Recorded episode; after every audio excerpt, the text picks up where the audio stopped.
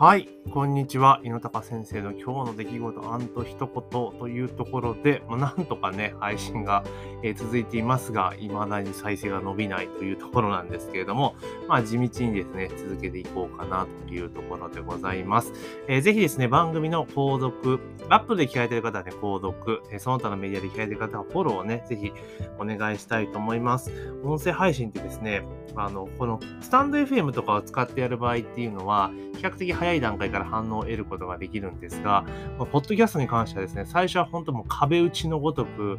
なんかもう壁に向かってずっと話し続けるような感じがしばらく続きます。ただこれで、あの、ま、めげずにですね、配信を続けていくと徐々に再生が回っていくというところがあるので、まあ、最初の難関をですね、頑張ってクリアしていきたいなというところでございます。なので、まあ、今ね、告知はインスタのストーリーズにあのリンク貼れるようになったので、それでちょっとね、やっていると。あと、ノートとかでもやってますので、もしね、えー、アカウント見た方、そこから入ってこられた方はね、ぜひ、えー、購読、フォローをね、お願いしますというところでございます。ざいますで、今日はですね、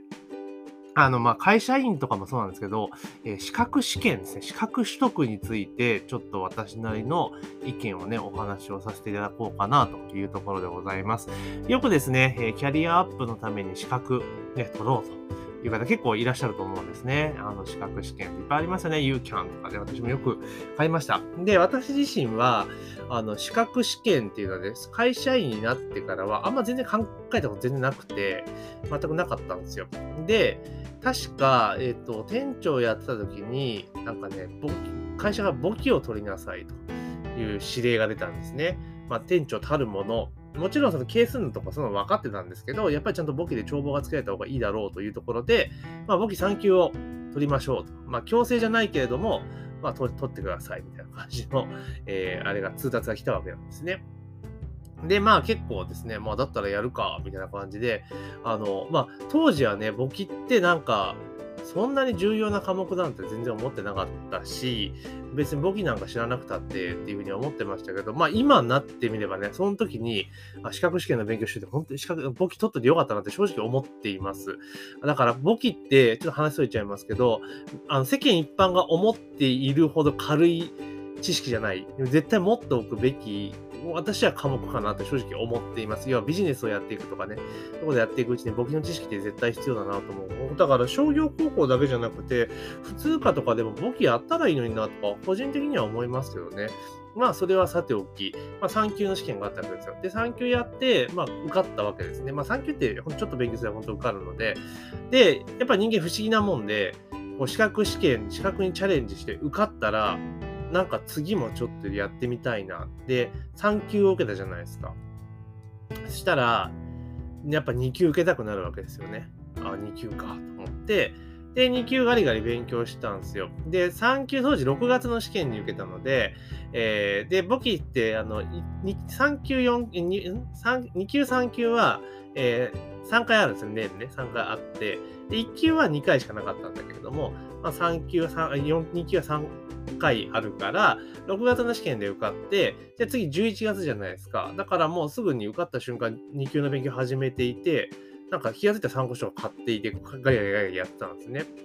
で、2級の試験の時に、まあ、たまたま調子がめちゃめちゃ悪くて、あ、もう絶対落ちたなと思ってたんですけど、まあ、ギリギリ受かってたんですよね。マジかと思って、で、2級受かって、で、2級受かったら当然、ちょっと1級取りたいよね、みたいな話になるわけじゃないですか。だけど、まあ、えー、それで1級の勉強始めたんですけど、やっぱ範囲が広いというのと、あと、例えばじゃあ1級取ってどうすんだって話にこうなってくるじゃないですか。え、税理士行くんかいみたいな話とかになったりとか、まあ、公認会計士かみたいな話になって、いや、俺は会計の仕事するのかみたいな感じになって、まあ結局だから税理士の試験とかでも、あの、私の場合経済学部卒なので、普通にあの受験できるんですよね、税理士の試験って。で、だから別に簿記決めなくてたっていいわけじゃないですか。っていうのでガタガタやってる時にちょうど人事異動になって、あの本社の方に移動になってしまって、もちろんその現場で働いてる時は時間的余裕はあるんだけれども、やっぱりメンタル的に、ね、しんどかった部分があるので、えー、全然違った環境になったので、結局それで辞めちゃったんですよね。で、そこからまあ結構資格熱っていうのは下がっていて、まあ、簿記2級まで持っていて、まあ、簿記2級持ってるとそういう、まあ、当時経営企画部みたいな仕事にいたので、まあ、非常に役立ってね、計算書とかも全然普通に読めちゃうし、みたいな。あの、なんだろ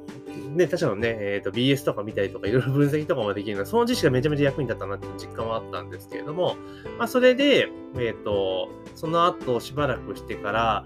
ちょうどなんか漠然とね、このまま会社員としてていいのかなっていう、なんかなんか会社員のままで終わっていいのかなって、まあそう思った時期があって、何がしかちょっと他にもちょっと収入を得たいなってなって、不動産投資。当時ね、あのちょうど自宅のマンションを買う、買った後だったんですよ。えー、ね、だからもう本社勤務になったし、みたいな。で、ね、で、収入もそこそこになってきたから、よし、マンション買うぞっていうので、まあ、マンション買ったわけなんですよね。で、その時もやっぱ買う時っていろいろこう、住宅ローンとか全然知らないから勉強するわけじゃないですか。で、ことをやっていくうちに、で、購入した後に、で、なんか不動産投資っていうものをちょっと知ったわけですよね。あ、そんなのがあるんだ。あ、なんか、大家さんってなれるんだね、みたいな感じがあって、でそれで実際にいろいろ調べてて、まあ、その後ね、不動産投資やるわけなんですけれども、あだったら宅建の知識持ってたらいいよね、とか思っていて、で、宅建を受けようと思ったんです。別に宅建持ってなくても不動産投資できるわけですから、まあ、要はその、業界のルールとかは知っといた方がね、いいだろうっていう思惑があって、で、宅建を、あの、勉強したんですね。で、宅建勉強していって、で、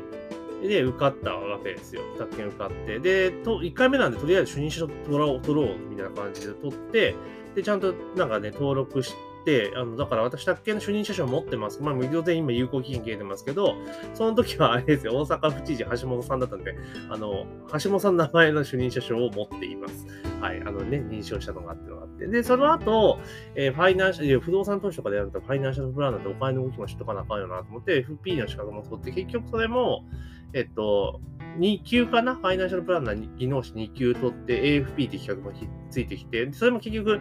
えっと、資格更新はしてないので、あの、まあまあっていう話なんですよね。で、その後、じゃあ、の、企業不動産投資とかやっていく中で、あ、もうこれ司法書士とかやったら絶対超面白そうだし、超儲かれそうじゃんっていう動機で、始めたんですけれども、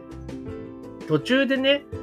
あこれ別に自分でやる必要なくね？と思ったんですよ。だって資格試験を取るってことは、それだけ時間とお金をかけなければいけないじゃないですか。で投資しなきゃいけないんですよ。だからそれ考えたときに、いや、これ専門家に頼んだ方がいいよなと思ってって思ったんです。そこで気づいたんですよね。だから、例えばそれでご飯を食べていくっていうことは考えてなかったので、あだったら別に自分で勉強する必要ないなと思って、そこでも資格の勉強ってやめたんですよ。基本的には、え専門的なことに関しては専門家をにお金を払ってやってもらった方が早いじゃないですか。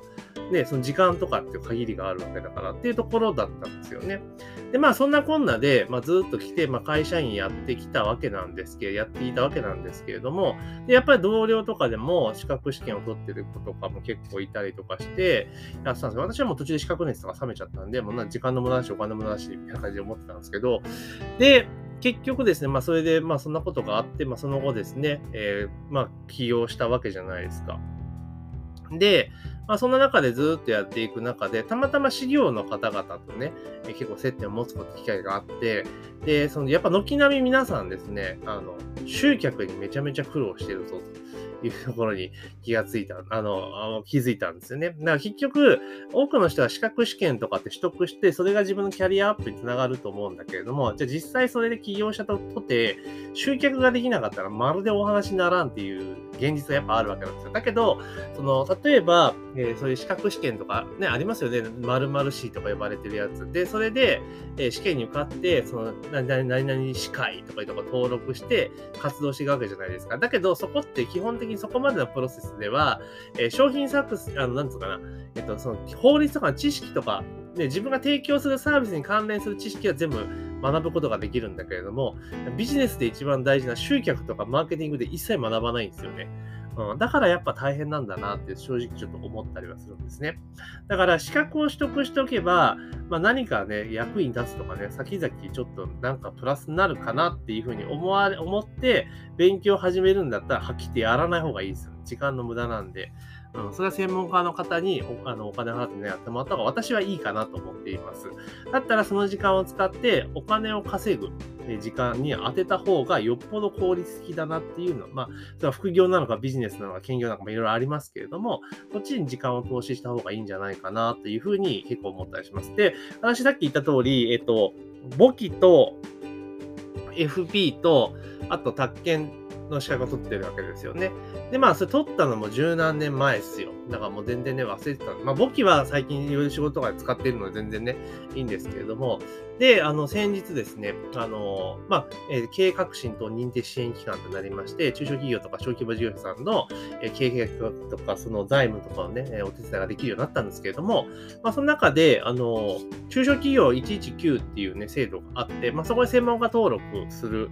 とですね、まあ、いろいろ、その、なんていうかな、えー、引き合いがあったりとか、商工会議所経由でのお仕事が流れてきたりとか、そういうことがあるプラットフォームがあるんですよ。昔でミラサポみたいなやつなんですけど、でそこに登録しようと思って、で、まあ、商工会議所、地元の商工会議所電話したら、ああの加入してくれたら、あの入会してくれたら追跡できますよって、それまで補助金かなんかなので、ちょっと何回かお取引というか言ってたものですから、まあ、だったら入ってもいいかな地域の方ともやっぱコミュニケーション取った方がいいなと思って入って、で、その中小企業119っていうところの専門家登録するにあたって、で、もともと私自身も起業してからもう4年、5年目入ってますますから、実務経験でいくと、中小企業の等々の実務経験で3年以上みたいなことがあって、そもそもで言うと、その、経営革新等認定支援機関の認定を受けるときに、あの、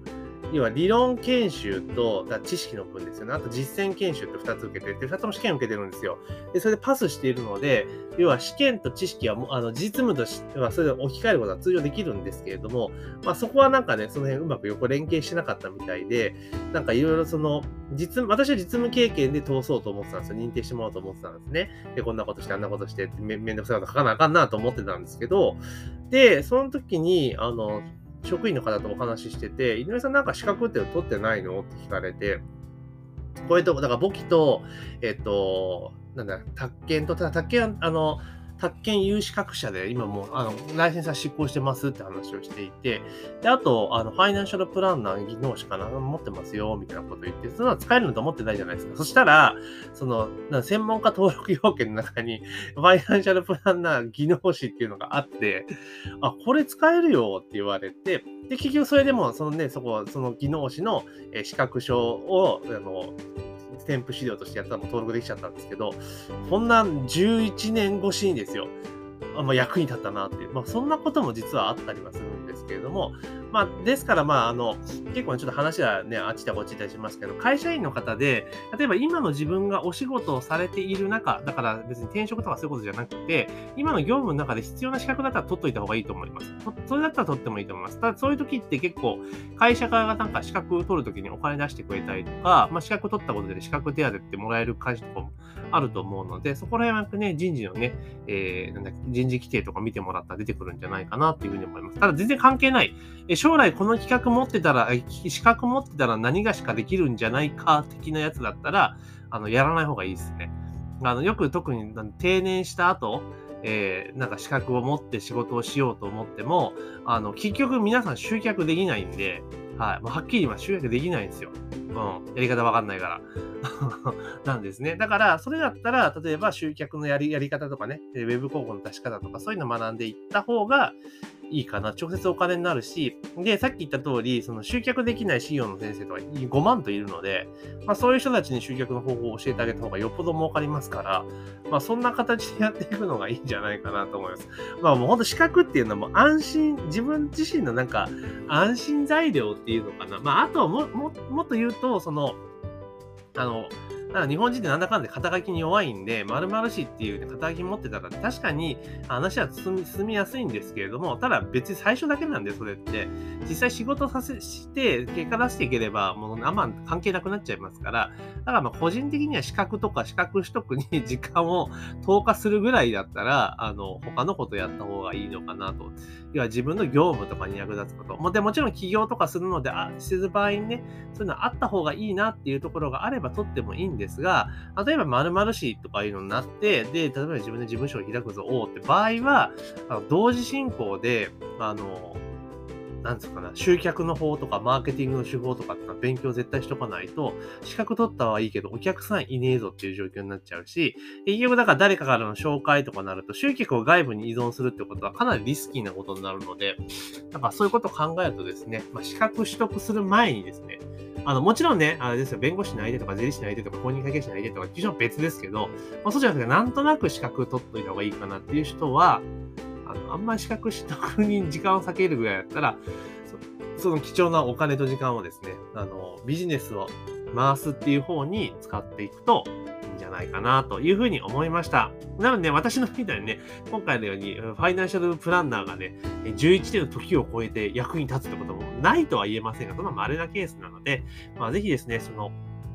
資格取得に当てる時間があったらですね、ご自身のビジネスを作るっていうところに時間とお金を投下するといいんじゃないかなというふうに思いました。というところで今日はですね、会社員等々の方がよくね、資格ですね、キャリアアップのための資格取得みたいなことをね、思われるからね、特にこういった先行き先が不透明な時期って皆さん資格に走りがちなところがあるんですけれども、えー、必ずしもいいプラスばっかじゃないですよっていうのを私の経験をもとにお話をさせていただきました。ぜひね、参考になったよっていう方がいたらですね、メッセージなんかいただけたらたらありがたいなと思います。で、最後に繰り返しになりますが、Apple で聞いてらっしゃる方は、購読。それ以外の方はフォローね、ぜひ忘れずにお願いします。というところで、本日の配信は以上とさせていただきます。